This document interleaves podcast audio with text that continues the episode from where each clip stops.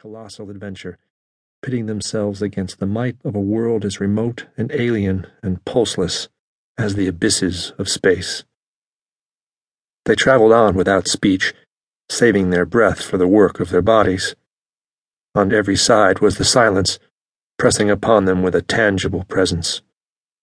It affected their minds as the many atmospheres of deep water affect the body of the diver. It crushed them with the weight of unending vastness and unalterable decree. It crushed them into the remotest recesses of their own minds, pressing out of them, like juices from the grape, all the false ardors and exaltations and undue self values of the human soul, until they perceived themselves finite and small, specks and motes, moving with weak cunning and little wisdom amidst the play and interplay of the great blind elements and forces.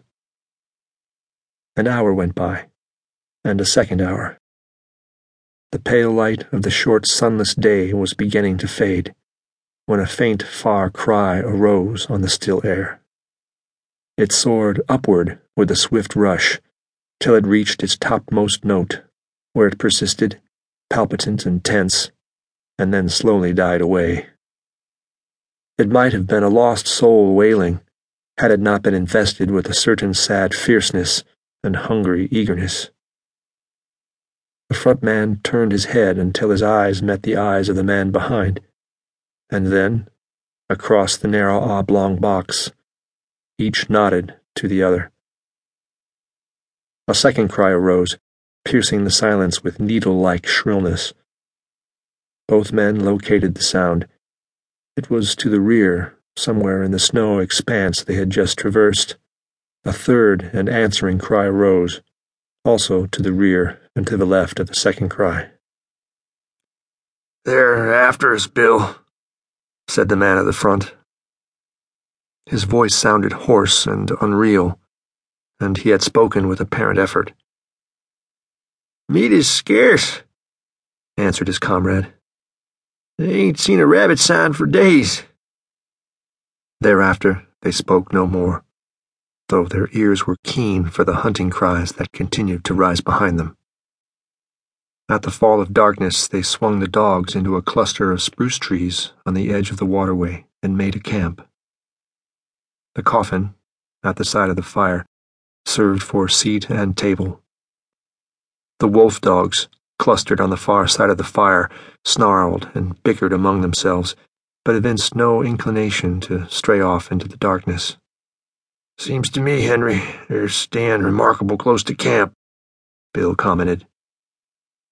Henry, squatting over the fire and settling the pot of coffee with a piece of ice, nodded. Nor did he speak till he had taken his seat on the coffin and begun to eat. They know where their hides is safe, he said. They'd sooner eat grub than be grub. They're pretty wise, them dogs. Bill shook his head. Oh, I don't know. His comrade looked at him curiously. First time I ever heard you say anything about their not being wise. Henry, said the other, munching with deliberation the beans he was eating. Did you happen to notice the way them dogs kicked up when I was a feeding them?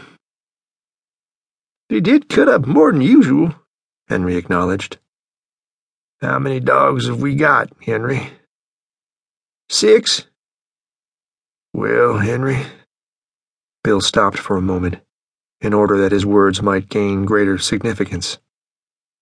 As I was saying, Henry, we've got six dogs.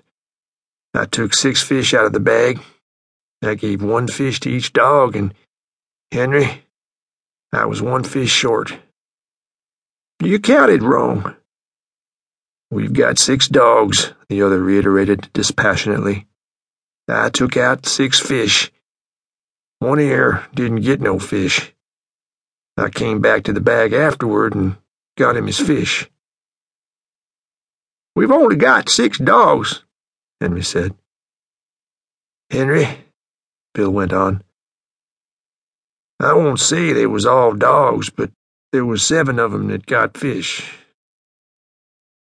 Henry stopped eating to glance at